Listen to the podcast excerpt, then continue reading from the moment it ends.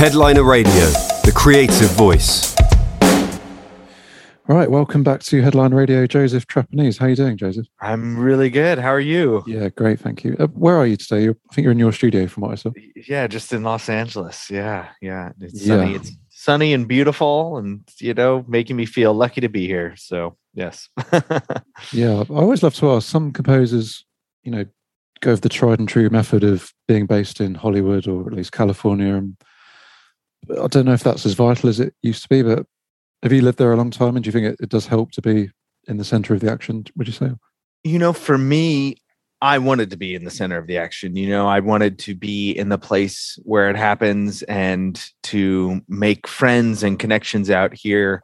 You know, I, I, I detest the word networking. I much prefer to use the word friends. You know, we're all mm-hmm. just kind of making art and trying to uh, collaborate, and that's you know that's what's great about being out here. I'm out here, and there are people everywhere who are making art you know down the street. There are filmmakers and screenwriters literally you know everywhere you go in la so that's a real positive. But obviously you know it really depends on if, if you're a young composer you know if you want to be that artist based in some random location that people seek out and find you know that's certainly a possibility. Obviously it makes things a lot harder if you're trying to book uh, work or you know get get a gig but there's a certain romance about being someone uh, being somewhere else. And obviously there are a number of composers who establish themselves in Hollywood and then kind of retreat elsewhere um, where the cost of mm. living is better. Maybe it's more beautiful to them. Maybe it's more appealing to live elsewhere to them, but they've established a certain uh, uh, role and a certain uh, role is the wrong word. They've established a certain uh, uh, level of connections and and and they're able to work remotely. So ultimately, I think it's up to up to you, the composer. You know where you want to be. Yeah, because not only I've spoken to composers who are now in New York or just you know their hometowns across America, and even um, composers in Europe who managed to get kind of American film work, which is amazing. And I guess because of the internet, and it's very pertinent to this conversation because I understand a lot of The Witcher was done during the pandemic, so that became very remote in a sense. But um, yeah, I mean, you can literally just go for a coffee with a director who's based in LA, right? And that's a very powerful thing. The, the, power of going. Yeah, yeah. The power, the power of of looking into someone's eyes and talking about art. You know, as yeah. as silly as that sounds, you know, I think there's something.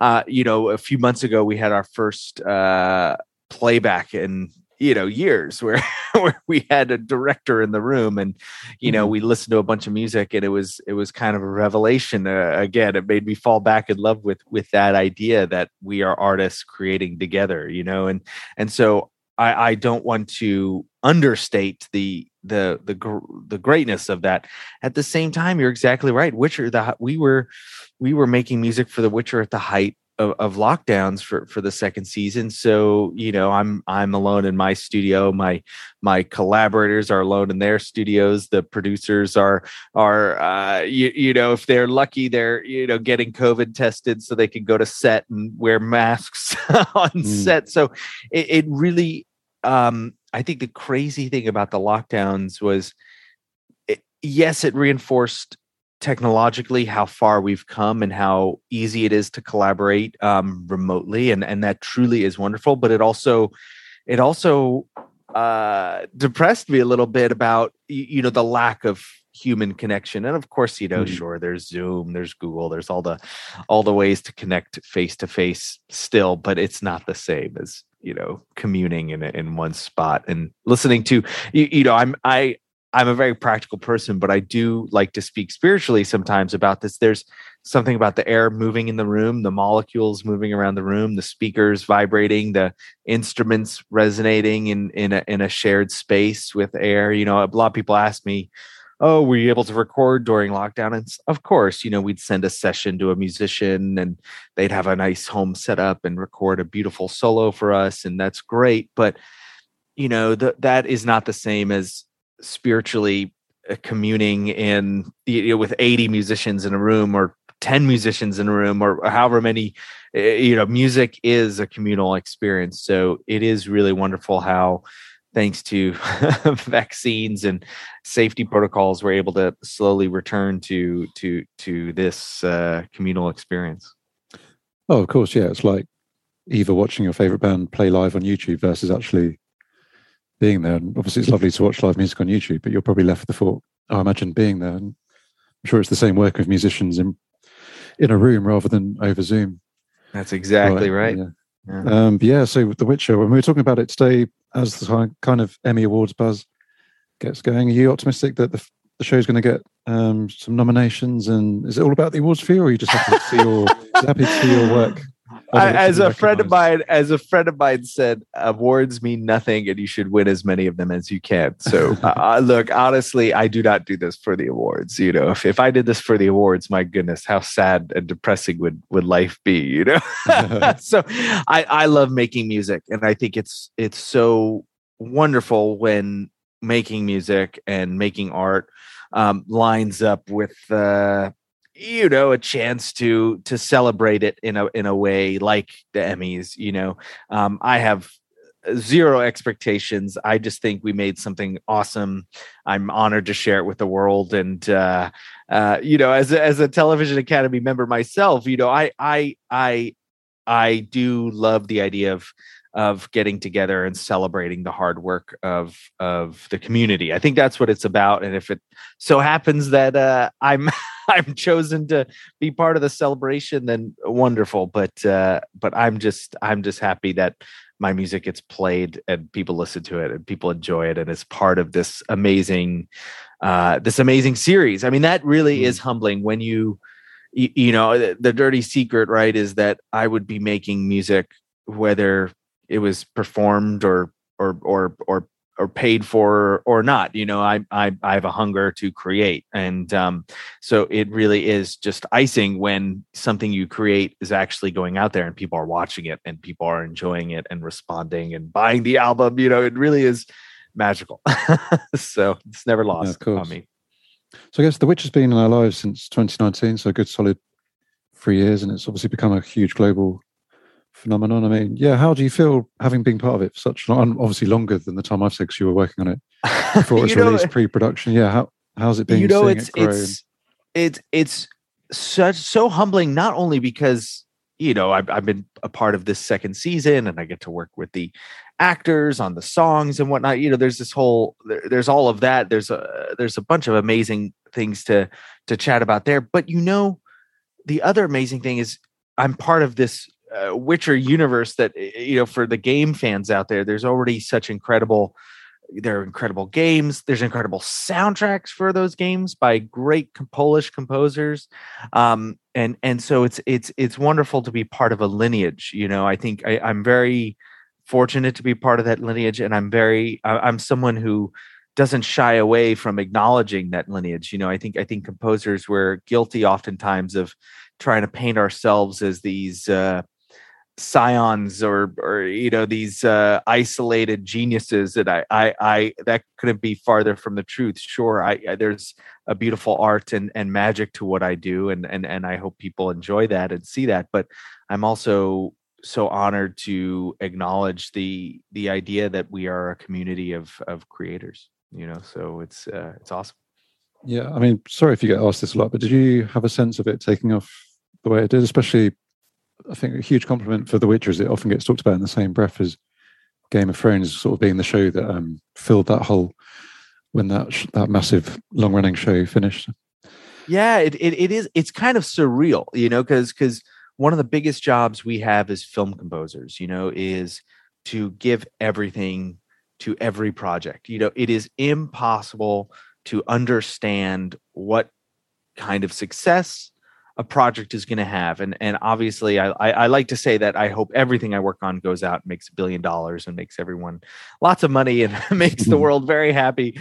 But you you know that unfortunately is not the case. You know most most things you will make in your lifetime will will not be successes like the witcher and so it's it's wonderful to taste that once in a while and and and enjoy that but it's also important to not get used to it and not not um, I've made the mistake as a younger uh, artist of of uh, how would I put it? Like, I guess having a certain expectation that something I'm going to work on has a certain oh wow this thing I'm working on is going to be really successful and everyone's going to be really happy with it, and then it goes out and you know it doesn't do that and then you get disappointed and and and that really is kind of the works against you as an artist you know and and and i've really learned over time i think um, that the point of art is not to make money or be successful. It, it, it's the art itself. It's it's that you are create the art of creation the act of creation i should say is mm. really the wonderful thing. And yeah again it's just so lovely when when things things fire on all cylinders. And of course, kind of to answer your question for for real now, you do get you do to usually get a sense. You say, hey, you know, this is kind of cool, you know, and, and, and it's mm-hmm. I, I, can't say I've I've been a part of some really cool global phenomenons like you know like Greatest Showman and whatnot. And you're never going. This is going to be a worldwide hit, and everyone's going to mm-hmm. love it, you know. But you do go, hey, there's there's something special here, and I sure hope people enjoy that. and I think it was the same here. You know, there's something there's something special going on, and I I hope people connect with this. Yeah, I mean, I'd love to ask about um, how you got the job, and were there other composers or musicians being touted for the role before you managed to put pen to paper, kind of thing? Or? Oh yeah, I mean, uh, you know, look, Witcher is it, I was I was the new guy in season two. You know, there was there was a pair of composers for season one who are extraordinarily mm. talented, and I couldn't speak more highly of. Um, and so when I got invited to be part of season two, I was very aware that that I was joining. You know, I was jumping on a moving train, you know, so to speak. So I had yep. to I had to quickly get my bearings, and um, it was it, I, I think the reason that I got asked was you know I'm I'm I'm a good collaborator. They wanted someone who uh, who was ready to just dive in and learn this story. You know, no matter how much I got familiar with The Witcher and read the books and whatnot, I, I had to get familiar with exactly this telling and what the goals were for the showrunner. Um, and then uh, it all the more got complicated in a great way when when I, I was asked to work with Joey Batey uh, the uh, who plays Jaskier in the show, who is the bard, the, who's the singer, the musician on set. And mm-hmm. thankfully, mm-hmm. he's an incredible musician, an incredible writer. So we hit it off immediately on Zoom and just started trading voice memos back and forth of ideas for the songs for the second season. So it was uh, jumping on a moving train, but thankfully I found a, a, a, cabin full of people who were excited to welcome me aboard and, and, and, and really helpful. But it was really daunting and I'm very thankful for the crew and, and, and all the, you know, there's a whole list of credits of musicians and, uh, and arrangers and engineers who were just so helpful, you know, getting, getting season two off the ground because it was not, it was not an easy task. There was a lot to be done. It's almost wall to wall music sometimes. So, you know, we have to, we have to have a lot of moving pieces, and uh, it's it's a real honor to be the figurehead of that. Yeah, and I love clearly um, just all aspects of creativity and art is important to you. So, in, with that in mind, how as you were joining the show that's already had a full season of music, how did you approach that with the creators of the show? Because there's obviously that danger of you know temp tracks maybe from the original music, and um, the worst case was them saying, "Can you just sort of copy and paste what we had?" well, luckily, which would be very not unexciting for you, even look, as great a show it is. No, of course, that is such a thing, right? The whole idea of uh, temp music can be uh, uh the best way I've heard. I've heard people reference temp music is it's you know it's like a hammer. It's a great tool or a great weapon, depending on how it's yep. used. So, you know, we were first of all we were fortunate that we we we're totally fine using reusing music from season one. So there are key moments in in season two where we have uh, where we're harkening back to an idea from season one, and I, I think it's important for composers and producers and directors and all creatives to be honest with themselves and not try to pull a, a, a, wool cap over someone and say, "Oh yeah, I could do that better than those composers." It's like mm-hmm. no, there's there's already a, a, a, musical vocabulary that someone developed here that people really enjoy. So let's absolutely this moment needs music from season one and we we whether it was literally needle dropping a, a score cue from season one or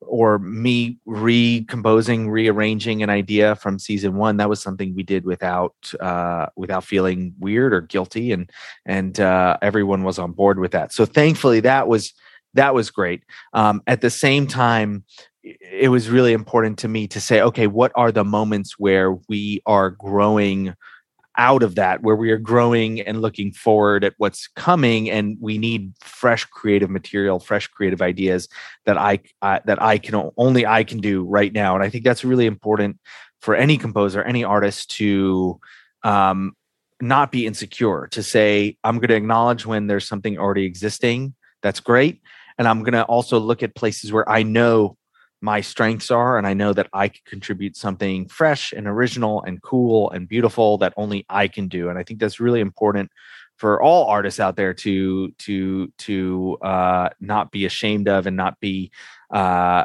not feel weird about. I think one of my i think my biggest uh, thought on that is the the older i get the more i do the almost the less i do because the less i'm trying to be something and the more i'm trying to just let myself be an artist let myself be a musician and just let the ideas flow out rather than trying to do what i think people want me to do you know? So i think that's uh it's kind of comforting to think yeah the older i get the the less uh, uh the the walls kind of uh, get out of the way themselves if i just let myself be you know?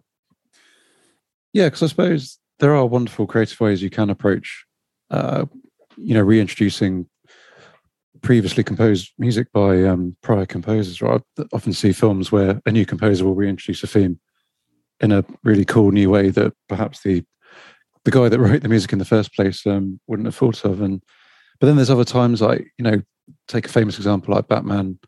With each new version, whether it's the Chris Nolan or the latest version, they'll actually just write a new theme entirely. But so yeah, how did you approach, in particular, like the existing themes for characters and places, etc., etc., within The Witcher?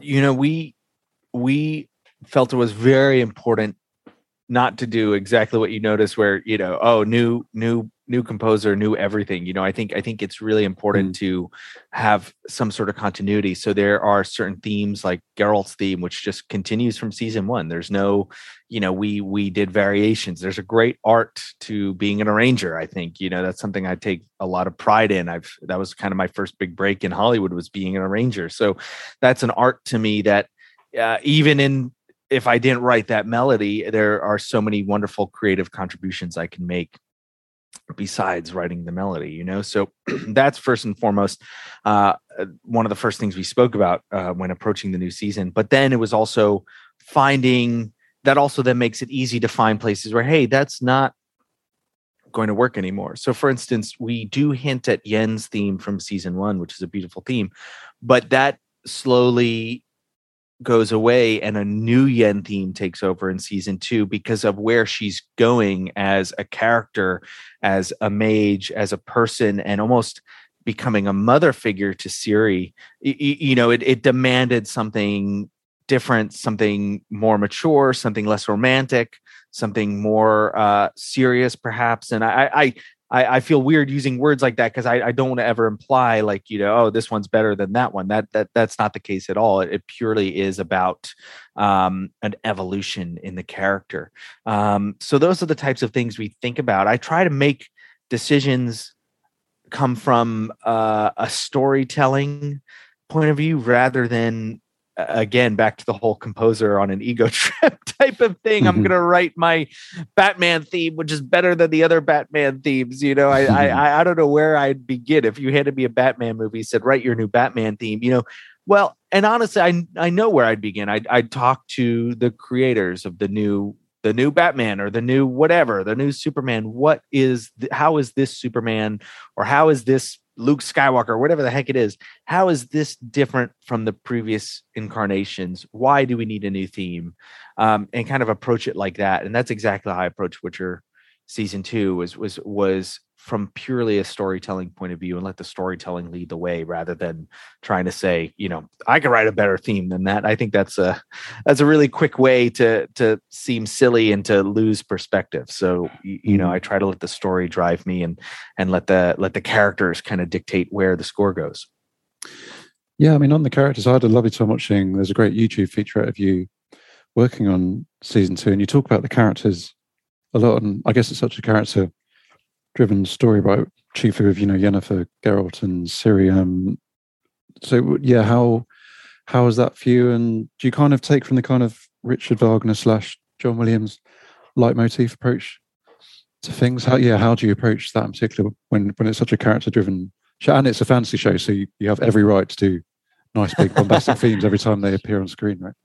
We do, but you know there is a certain um there's a certain element of uh maybe a dated element to doing something as uh, direct as leitmotifs. I certainly mm. certainly would make my job easier that when you know you see a certain character doing something, I could just play a melody and you know be done with it. um, but there's mm. a certain there's a certain uh, maybe sophistication is the wrong word, but maybe there you know I think I think in modern film scoring we're asked to be a little bit more clever and and sorry that sounds like i'm saying i'm more clever than john williams i think is the silliest thing anyone could ever say. But but we're asked to hold our hold our cards a little bit more to not be so overt perhaps with the themes so yes mm-hmm. there are moments where you you know you unabashedly play that theme and it plays front and center and it's that character. But i think i think today's filmmakers are looking for something a bit more nuanced a bit more they want to save that power for when they really need it and and they ask the film composer to be a little bit more subtle with it so while yes, there are moments where I do, so I, and, and there is, you know, I definitely am a, a subscriber more or less to that leitmotif uh, idea, that Wagner, John Williams classic idea. Mm-hmm. You know, we're asked to be generally a little bit more subtle, and I try to, you know, it's interesting. I'm I, I, I'm slowly putting together. You have to check back with me in a in a decade or something, but I feel like mm-hmm. I'm slowly coming up with this concept where, you know, I I try to project where characters are going through the score and whether it's actually where they're going and what their desires are or you know it's a misdirect you know for the audience where this character thinks they're going here. So i'm the music is going there but that actually three episodes later we find the character actually can't do that and can't go there. Uh, and i think that's a lot of what happened in witcher season two is where you know at the end of season one we think we know exactly who these characters are, where they're going. And I feel like season two from the beginning turns it upside down and it's completely different from where we thought we were going. And these characters are thrust into situations where where they what they thought their goals were, where they thought they were going, where they thought their uh, life was headed is actually completely opposite and they're forced to adapt. And I think it was a great analogy for me to deal with i think both personally because i've dealt with similar things in my life but also for all of us with you know uh, i think most of us were you know can think back to you know february 2020 thinking oh you know it's gonna be a great summer. I'm gonna do this that or whatever you know and then you know uh, uh, six weeks later or whatever a few weeks later you know we all uh, our lives were completely different. So i think you know what a great analogy for to deal with this season where you know, Geralt thought he was going to be a, a, cool monster slaying guy, and all of a sudden he's basically a, a dad, you know, and and mm-hmm. and I think I, I, I think the, the the fun thing about that too is I think he loves he realizes he loves being a dad and how much he loves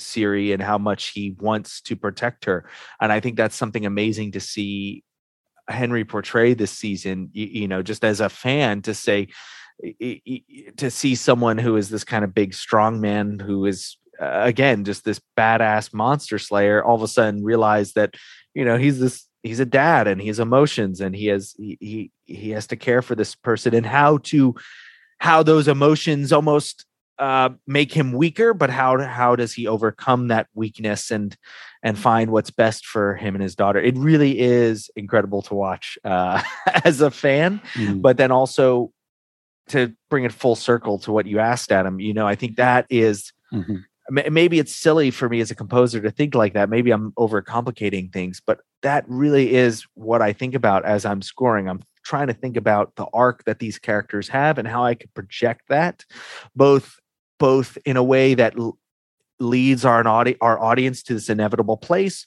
or perhaps misleads our audience you know that that we think we're going here but then the payoff is we actually wind up somewhere completely different. So I think I think music is such a powerful tool in that regard. Yeah. And as you can tell, I'm slowly putting together this concept of how I score it. It's it's fun to fun to think about.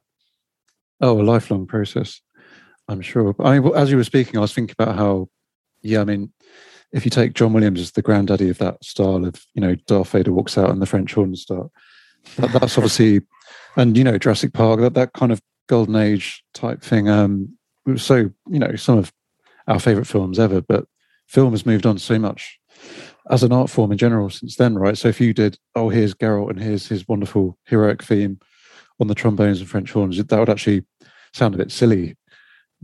no, that's it? exactly right. You know, it, it it's uh, not to reduce it to to to something like this, but you know, it's very out of fashion. You know, to do that. That if you did mm. that, all of a sudden you're people realize, oh, you're trying to be like that. You're trying to harken back to that. And people think about, you know, they think about, oh, this is like Darth Vader, you know. So so you're yeah. instantly, you know, the, the audience kind of gets pulled out of that moment.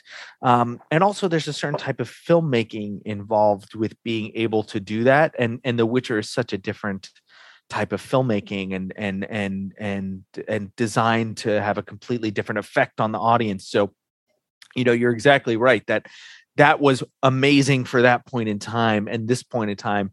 You know I, this morning as i was you know on on my exercise bike i was watching a movie from 15 years ago that you know by all means should not be dated but because of the score because of the outfits because of some of the choices it felt so dated. And you think man 15 years ago am i am i really getting that old? I remember mm. 15 years ago but but that is you know things change quickly. And and i'm not trying to say that that our job as an artist is to you know just change with the times. I'm i'm actually saying the opposite of that. If you're if you're trying to make art that feels timeless you need to be aware of what filmmakers are expecting and wanting from you and and and allow your art to exist within that.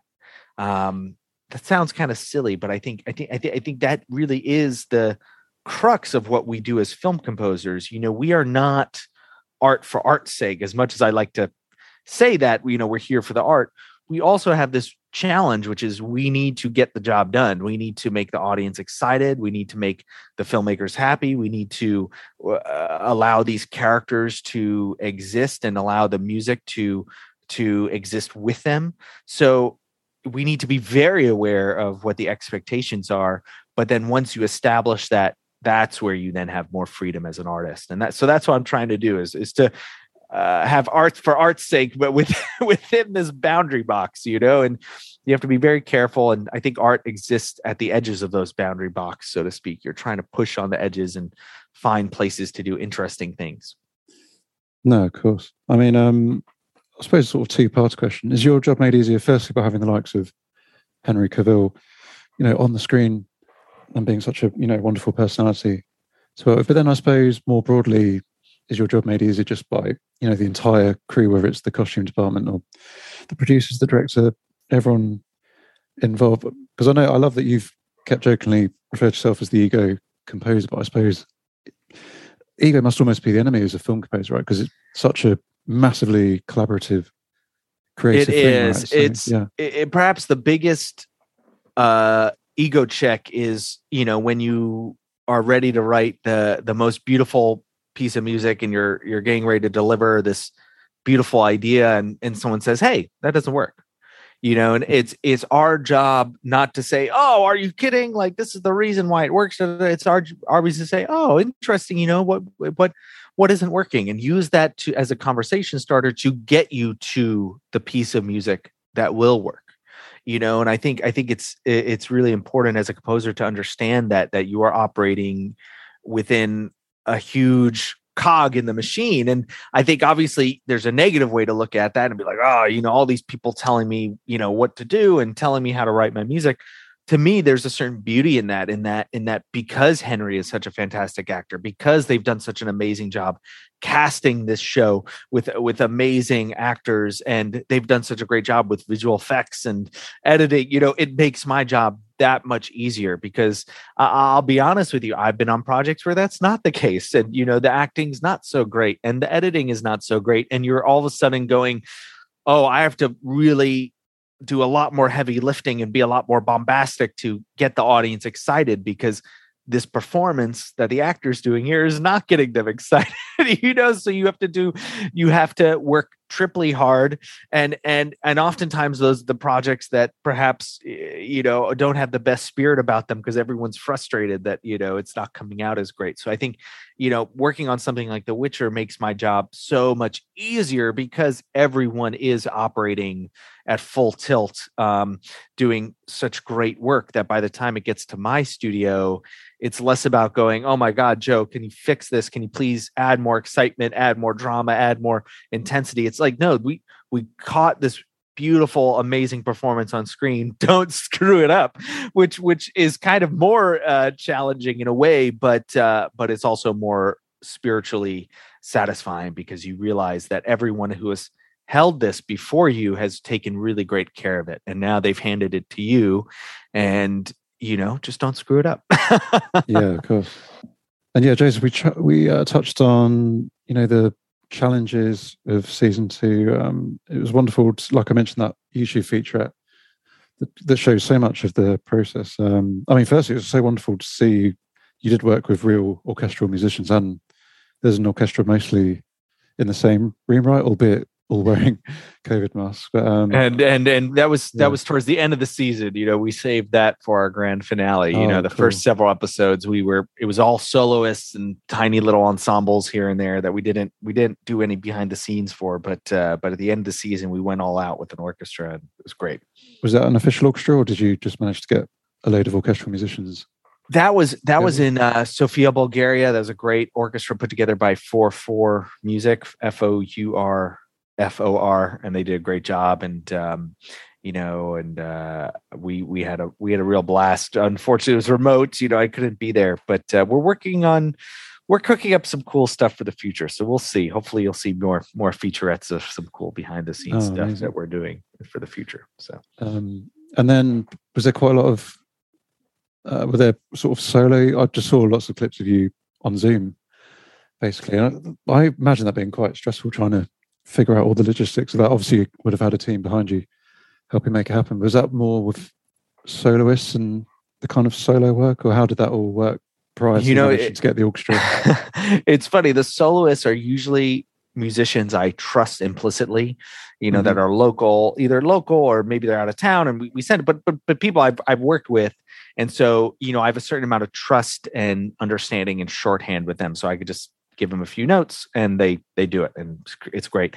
Eh, uh, the remote orchestra thing is a little bit more nerve wracking because you know you have a lot of money being spent a lot of resources happening all at once and you can't be there if something goes wrong but i think that's where you know kind of that filmmaking community film music community is really there to help you because everyone wants this to be great. Everyone wants you know you to be happy. Everyone wants uh the the music to sound great, the show to sound great. So, you know, luckily in Bulgaria on the ground, they have a great team of you know conductor, orchestrator, you know, uh, uh, engineer who are who are just as trained as anyone else I worked with. So, so you know, not only am I giving some notes, but they're kind of already giving the notes on all the minutia. So I could just instead of saying, "Hey, at bar 42, this was out of tune," and then here, you know, that was behind the beat, and that was that.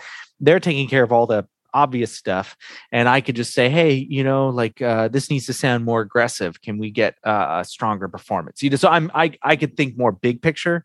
So thankfully you know we have a great team. It sure is more rewarding when i could be there myself and i'm leading the orchestra and conducting. I love doing that. I love being a part of mm. a visceral part of that process and we'll, we'll get back there eventually. But uh but this also this whole process of uh, doing things remotely gives me great uh, has been a great eye-opening experience to say hey there's great people out there too that uh that can do that for me so if i'm too busy you know writing the the writing the score because you know i need to rewrite a bunch of stuff it, it's wonderful that there are these great great musicians out there who can mm. who can run with it yeah but it's worth saying the orchestra being in bulgaria that's not even a covid thing that's for some many years now uh, these kind of orchestras out in eastern europe have come to the forefront of you know Hollywood and all kinds of areas of the film industry, right? That's just a very recent phenomenon, isn't well, it? Well, it's a mix of it's a mix of things. You know, if uh, certain projects, because of certain union regulations, don't have an agreement in place with the musicians union, so it makes it makes it, it here in America. Uh, so it's mm. hard to. First of all, there's that. Second of all, you know, if you're dealing with a limited budget, where you know, hey, I want to record, you know, uh, an orchestra of sixty musicians, you know, it just becomes uh uh, well, if I can't afford that here or in London, you know, uh, the cost of living in Bulgaria is is less, so the musicians are charging less, so you're you're able to do that. You know that, and that's just being honest about how the business works. It's it's mm. you know, would I rather you know hop in the car and drive down to you know uh, sony studios here where there's an amazing recording stage and work with all my la musicians that i know and love and and do that. Of course i would rather do that but uh you know the most important thing is that we achieve something wonderful um artistically um and within budget you know it's just the reality of the of the situation. And so you go okay i need this. This is the budget. And if the way to do it, you know, I've, I, I had a great experience uh, with Shadow and Bone recording in Budapest, for instance. So, mm. um, you know, I think uh, it's a testament to uh, the universal language of music. I, I suppose I've I've uh, previously looked into recording in Asia for some projects where I've had uh, filmmakers there, and uh, maybe the infrastructure and the understanding of film scoring isn't as great out there. So you'd have to bring bring more equipment there whereas in eastern europe they've been doing it so long that there's more of a shorthand. But uh, look it's just a reality of the situation. So you, you know you had mentioned earlier you know uh, composers living overseas. I've i've been on projects where or asked to be on projects where hey joe we want you to do the score. And you know it's like oh never mind. You, you know the production requires a composer with a citizenship in the eu for tax purposes. Mm-hmm. and it's like okay how do you you know how do you fight against that? I i'm, I'm yeah. 100% american born here. I have an american passport. What can i do? I, I don't have an eu passport. Therefore i can't work with my friend on a project because of some tax credits. So you know it's just a reality of of the situation. And you know you just uh uh, hopefully just just keep on having opportunities to make great music regardless. Yeah, I mean, with all that red tape you've mentioned and COVID thrown into the mix for good measure, was was this very important to you? Um, especially because let's be fully honest, a lot of scores are just you know because you've got Spitfire audio now, which has got to such a high quality. It's almost sometimes I'll be listening to a film score and think, oh, that's probably just software, and I've become so skeptical that then I realise actually they did use a, a real orchestra on some of these scores. It's almost hard to tell. No, it is. Despite all it these challenges, is. were you still hell bent on having that orchestra out in Bulgaria on on your score rather than just you know hitting flute parts on your keyboard? you know, I'll put it. I'll put it this way. Um, it's very easy to create a very convincing mock-up if you write for the strength of the samples. Mm. You know, there's a reason why modern film music is, you know, strings going chugga chugga chugga chugga and brass going bah, you know, because that sounds great with Spitfire or yeah. orchestral tools or whatever, you know, uh, uh, chugging strings, you know, the but what happens when you need to have and and, and I, I want to be very careful about the words I use because I there's plenty of music I write that's chugga chugga chugga chugga ba you know? So I don't I don't want to appear above this you know? Um, but but there's when you need a certain human element where the notes connect in a way that is that cannot be replicated where there is a certain amount of intensity and performance and phrasing that no matter how hard you work to mock something up you're just never going to get this immediate human emotion out of the mock up you know something i like to say is you know think about what an orchestra is you know say say it's 40 people that's a small orchestra right and say mm. every musician in that room has spent 30 years studying their instrument. And that's that's low you know because most people start playing when they're five to ten years old. So you're mm-hmm. dealing with a relatively young orchestra. You know there could be people in that orchestra who are 70 years old and they're you know they've been playing for 60 years you know? Mm-hmm. so so that's low. So small orchestra 40 years low amount of of years 30 so 30 times 40 you are you have over a millennia of musical experience in the room. Uh, and then you have inevitably some musicians who are playing instruments that are 50 100 300 years old. Um, uh, and then and then not only so so you have these instruments that have been around longer than any of us have been alive. Um, and then you have in every millisecond that passes and I, and I say this because I, i'm a former orchestral musician myself. I used to play trombone. Mm-hmm. and i know what it's like sitting in orchestra. You are not just playing the note in front of you. You are not like a midi program where you know it says play this note from here to here at this level and that's it. You are constantly listening to the musicians right beside you and in the room and you're trying to understand the music that you're playing at a deeper level where you are contributing to the overall affect of something and you are constantly making tiny adjustments. So you know look in a hundred years and is the ai going to be able to do that level of minutia? Perhaps it can mm-hmm. um, but we are nowhere close to that. So you know that's the reason why it's important for me to to connect on a human level is that there is a certain amount of vibrating energy in that room um, that is magic and it's magic for all those reasons. Sure we could break it down to a science um, so yeah it's it's a certain it's a certain thing right I, I i think i think in this streaming age where you know there's more being more and more being created there's more and more work to be had composers are booking themselves more and more and more and the budgets are tighter tighter than ever you know the worst way to stand out is by just writing for the samples because everything you turn on tv you know you hear the same spitfire samples so mm. so so it's really important to find ways to not be that if if if you want to be unique and stand out you know? So so i i i'm i'm fully aware of how i'm guilty of just writing for the samples sometimes but uh it's a very complicated issue and uh it's fun to talk about. Yeah no of course. Um yeah so final witcher question especially having said all that how did you yeah especially practically and musically how did you approach um, in terms of you know instruments and sonic palettes and um yeah, avoiding just being another sample pack user. How, yeah, what was your approach? If you can sort of summarize that somehow. Uh, you know, I approach it like casting, you know, or how mm. I imagine casting. i have never cast a movie. I'm just a musician yeah, yeah. here, but, but I cast a, a group of musicians. So I tried to, you know, if there's soloists, you know, I try to say, okay, this is the group of people I'm relying on. And episode after episode, we're hearing that violinist, we're hearing that cellist, we're hearing that flute player. You know, so so there's a certain cast, and they understand what I'm trying to do. They understand what the goals are. Um, that's element number one. Element number two is you, you, know things in scoring get very messy very quickly because there are such firm deadlines and there's so much to be done and you know it's very difficult to create music uh, under deadlines you know? So what i try to do is i try to start as early as possible. Um, so for instance i have some new shows that i'm about to work on where i haven't scored a frame of picture but I've written tons of musical material and I'm 100% open to throwing that material out there's no reason to uh, uh, be over attached to something. But the point is, I'm putting a certain amount of creative energy and authorship um, into the art itself, so that by the time I get picture turnover and I'm scoring something, it's less about, oh my God, what is this character? Who's this character? What are they doing? You know, I've already read the scripts. I already understand who the character is. I understand what they're doing. Now it becomes about the the physical or maybe physical is the wrong word the the the the logistical challenge of scoring the scene with the material i've already written.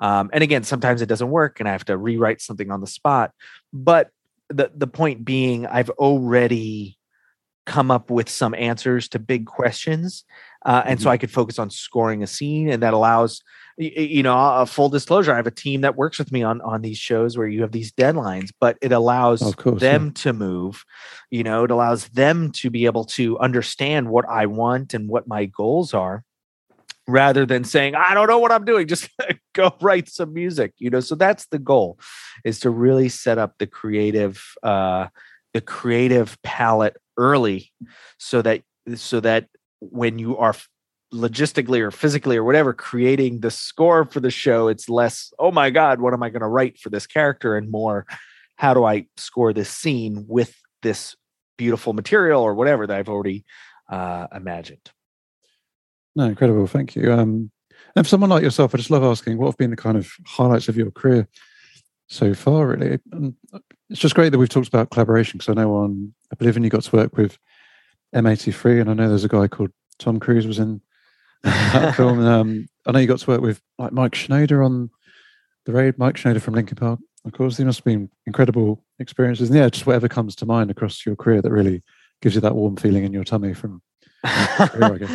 yeah, for sure. You know, I think I think what what comes to mind really is those moments where I felt like we were just firing on all cylinders, where the entire crew involved had a spiritual connection with a project. I know that sounds so mm. cheesy, but I feel mm-hmm. like you know, Greatest Showman was like that. Uh, Tron Legacy was like that, and and and and and to a certain point, you know, I have to be very democratic as a composer, not say, oh, those are my favorite projects. I just I just remember mm-hmm. there being such moments where we sat down with something and everyone involved knew where we were trying to go. You know, oftentimes my work with Joe Kosinski really is like that. Like, you know, you had mentioned Oblivion, obviously Tron Legacy is like that. There's a movie we did called Only the Brave that was really special um, to us that felt like we were really in sync and there's a new movie coming out called spiderhead that that was like that that we did that that's on netflix in june um, where you're just kind of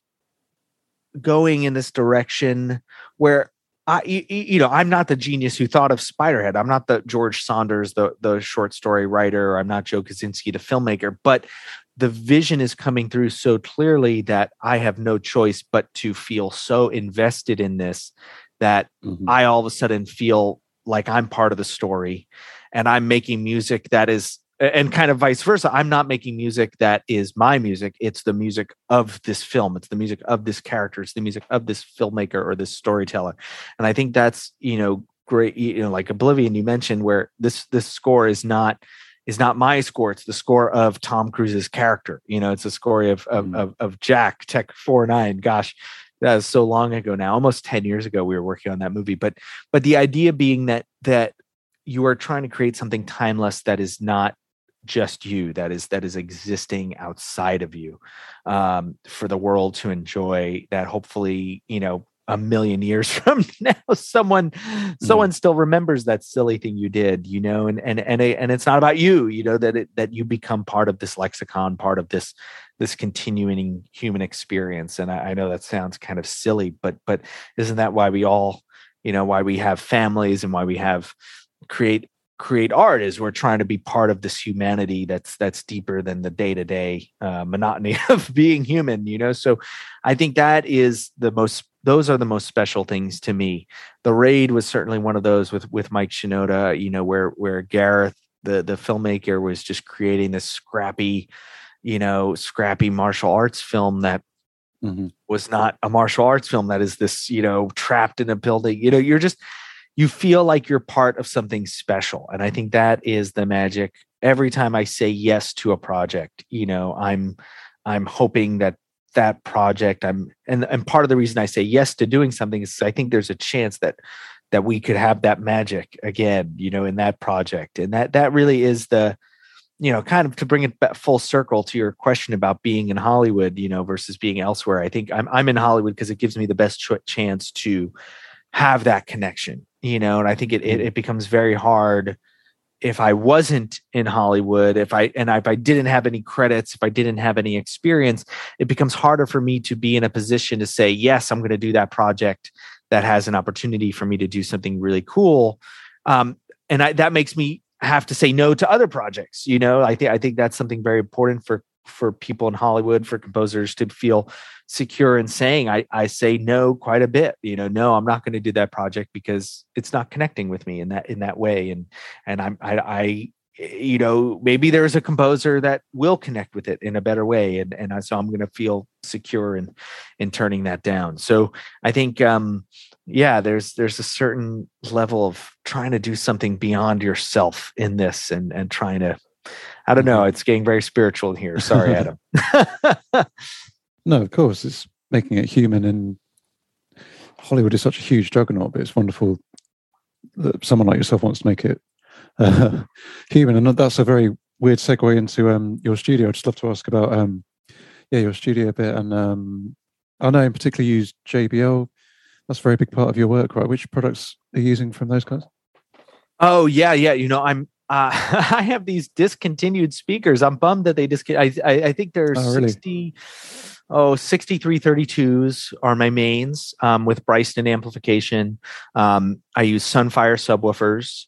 Uh, and and it's funny. Years ago, when I worked with Daft Punk on Tron Legacy, you know, I I just had a very humble home set up at the time, and I walk into mm-hmm. the studio they had built to do Tron, and there are these enormous Atom speakers with 12 inch woofers and subwoofers and what I'm like, oh my god, this these are speakers are huge. This this is too hmm. much. It's going to be like you know bumping, you know bumping uh, the bass in here. Like what are we doing?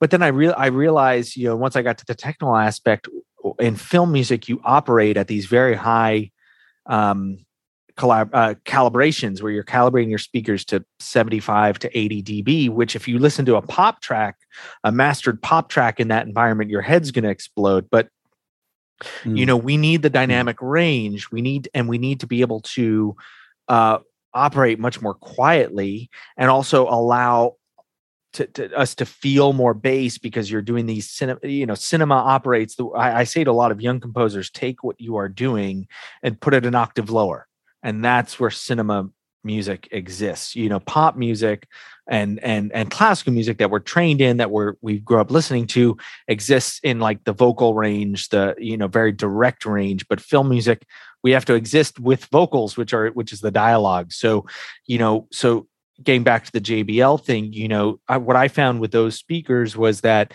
um they weren't uh, you know there are so many engineers out here oper- working on speakers that are you know 10 times more expensive perhaps you know that that mm-hmm. uh that are you know so much fancier and you, uh, but they have no comparative uh equivalent in the modern world whereas i hear what i do on the jbls and i go to a dub stage i go to a theater I go to a small home setup. I go to my car and and I know like it translates flawlessly because I think the technology in those speakers is based on the technology in the real world versus you know the proprietary technology and you know a hundred thousand dollar set of of of, of speakers. Which uh, you know, sorry, no offense to the people who've invested that money, um, but you know, I'm trying to create something that is going to connect with the 99% of people who are out there consuming it you know? So you know that's really important for me to have a room that translates you know? I um other technical stuff i write in pro tools which i know is very odd for composers but to me that is that connects me to the pipeline of production in a way that i that that there are barriers in every other DAW, you know, that that you are not using the same software that your engineers, your music editors, the dub mixers, the recording studio. So it allows me to have a very fluid backwards and forwards pipeline with recording music um, and delivering music. It allows me to be really flexible to the point where I'll be on a dub stage operating with finished stems still making tweaks if necessary and adding musical material if necessary in a way that is very fluid and allows me to um, you, know I have an I have an S6 in my in my main room which allows me to also mix and have I have several Pro Tools systems in there that allows me to mix the biggest projects I do in there. So the, and that was the biggest improvement I made perhaps was mixing in house. You know, I used to mix mm-hmm. you, you you do a project and then you'd hire an engineer and, and you'd go mix somewhere else. And i'd be in an environment that was new to me or foreign to me and i'd be trying to give um, constructive feedback to a mix. And then i'd go to a dub stage and i say well this doesn't sound like what i was trying to do at all you know because uh, i went somewhere where i have no no feedback where now i basically mix in the room i write in. So I'm always having the same viewpoint and perspective. And, you know, that's something unique to me. I know there are a lot of composers out there who maybe aren't as production oriented as I am. I'm very picky about the sound of my scores. I get into the engineering of them. I get into, I talk with my engineers about, you know, mic positioning and, and, and, and perspectives.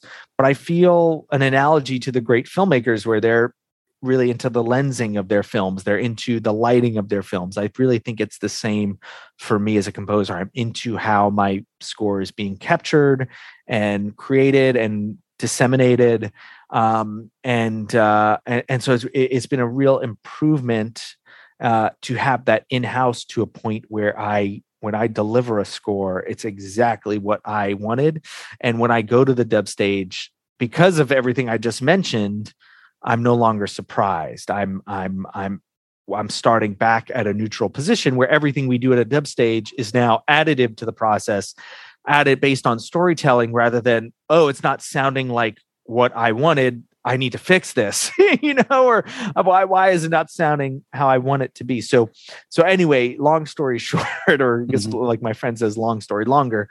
Um, I've I've done all these things to to try to make the composing process and and it's important to remember that all this production all this gear all this stuff we're talking about is really in the service of the art right? It's it's i'm i'm doing this to try to shorten the distance between my brain as a composer and the audience's ear as a viewer so that when i see a character or read a script or score a scene when i hear something in my head right that i am able to transmit that into the audience's brain that the audience is hearing you know because that's why i get hired right? You know people come come yeah. to you going we want you for your artistic perspective. And so i'm trying to make things such that i can deliver my unique brain or whatever to this audience. And if part of my process like i was saying you know taking my mix to another studio um, in an environment that i'm not familiar with all of a sudden it's like you took my brain and put it through a filter that now i need to try to reconstruct that in a way that the audience is hearing what I intended. If I mix in house with the scenario that I I I want when I go hear that final final thing, all of a sudden it's it, it, it's it's a much shorter trip, so to speak, from my brain to the audience's ear. Um, a lot of heady stuff, but I like to say that you know the modern film composer is is closer to Rick Rubin than than John Williams. I think you know um, yes. we we are very much we are especially because like you said so much of what we do is is samples and synthesizers and produce in the box that we need to be very aware of how production affects our score um, i don't ever want to be in a position like i was when i was much younger and eh, you know there's we all have our blind spots but when you're younger you're oh, this is so cool. I'm uh, trying to figure out how to do this. And all of a sudden you go, why is this not sounding how I want? And, you know, my whole process has been, and my whole, uh, all my goals have been to get to the point where I could really understand every element of the production process so I could use it to my advantage to deliver a great, beautiful score where all that stuff while we're talking about it here, all that stuff is completely transparent. And all you are hearing is this artistic viewpoint I have. Sorry, Adam. I just I no, talked for a long time about that, but it's important to me. I always take that over guests just talking for 30 seconds and I'm scrambling to think of a new question. Uh, so last quick thing on JBL. Do, like you mentioned you've been had the humbling experience of being in Daft Punk studios, I'm sure countless studios. So how how have you found your JBL speakers compared to all the incredible speakers you've um, got to hear music on? Uh, you know, to me, it's really about results, right? You know, I feel very secure about the results of my mixes and production.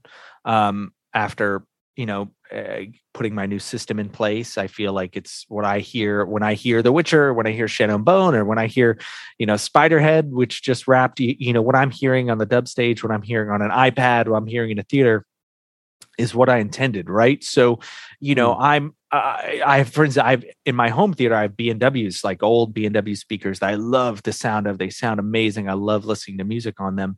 Um, and but they're very different, you know. So I I I I have a very open mind, you know, when I go hear ATCs or PMCs or insert speaker name here. If they're of a certain quality, generally it's going to be satisfying, right? You're going to sit there and be mm-hmm. like, wow, that's incredible. But you know, the my viewpoint, my judgment is is this going to sound incredible everywhere, even in my crappy car you know so yeah. um so i think that's that's the standard i'm looking at and and and you know oftentimes when i uh mix when i've again when i've mixed on these super premium brands that are so boutique that it, it, you know you can't get a repair in less than six months or something mm-hmm. um uh, you know they just don't hold up in the real world. Or and, and it's not necessarily that they sound bad it's just uh, uh, you know to the average person you know they might sound incredible. To me they might sound incredible but it's not what i intended. And i think that really is the the the boundary right between you, you know is it working or is it not working? Is it it might sound incredible but if it's not what i intended as a composer if it's not a producer then it failed you know no matter how beautiful it sounds. So that's really a standard to which i'm judging things i guess which is very unique and very very uh, rarefied i suppose. Uh, I, I, I fully appreciate the the extreme position i'm in yeah, and I, I, think of how lucky I am to to be able to work in that mm-hmm. environment mm-hmm. with such exacting standards, you know. But uh, but that really is the way my brain works. So amazing. Oh, Joseph, thanks so much. So um, yeah, finally, what's coming up? I know it's wonderful to hear that you mentioned Spiderhead is close to your heart as an upcoming, or should yes. I say soon to be released? Soon, sure yeah, June. Uh, June 17th, and then you, you, you know, I, I, I thought I'd have a longer break, but I have Shadow Bone and The Witcher coming back. So so I have uh, seasons uh, two of Shadow Bone coming up and season three of The Witcher coming up. So it's it's very exciting to. It's always exciting to get that call to hey, you know, we want you back to come back and do some stuff. It's like, oh, okay, cool. Like I, I didn't screw it all up. So um, always nice to have that uh, to have that call. And and then and then actually very much worth mentioning. Um, there's a beautiful um, uh, nature documentary series I scored called America the Beautiful, uh, coming out uh, this July, I believe, on Disney Plus. I'd never scored uh, a, a, series like that um, uh, with Nat Geo, Disney Plus. Uh, I'm so grateful for the producers to say who said to me, Joe, we don't want to the standard nature sound. We want you. We want your sound. We want you to be a mm. part of this. And and and I feel very proud of that series and how and what we did. So, so so lot coming out. Um, uh, some of it not coming out so soon. I don't think Shadow and Bone and, and Witcher is. Uh, they've even announced release dates. Dates they're quite in the future, but uh, a lot of work goes into those series, and and, and we're we're deep into it. So very exciting. Oh, amazing! Great, well, Joseph, thanks so much for talking to me today. It's been wonderful. Thank you for having me, Adam. Yeah, thank Honored you. Cheers. Headliner Radio, supporting the creative community.